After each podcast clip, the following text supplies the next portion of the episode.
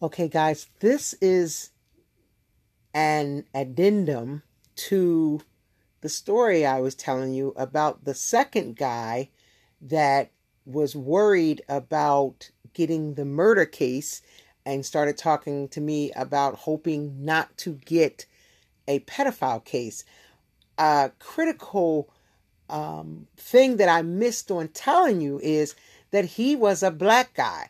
So I wanted to make it clear that, you know, it it's not just one race of men that are being bitches.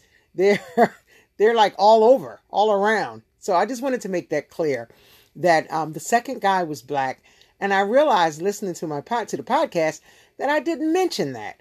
Sometimes I really do go off the rails. I hope you are having a magnificent, magnificent day, evening, morning, night, whatever it is. God bless you. Stay in gratitude. Be gracious in your gratitude. And until we meet again, you take care. Okay? Bye.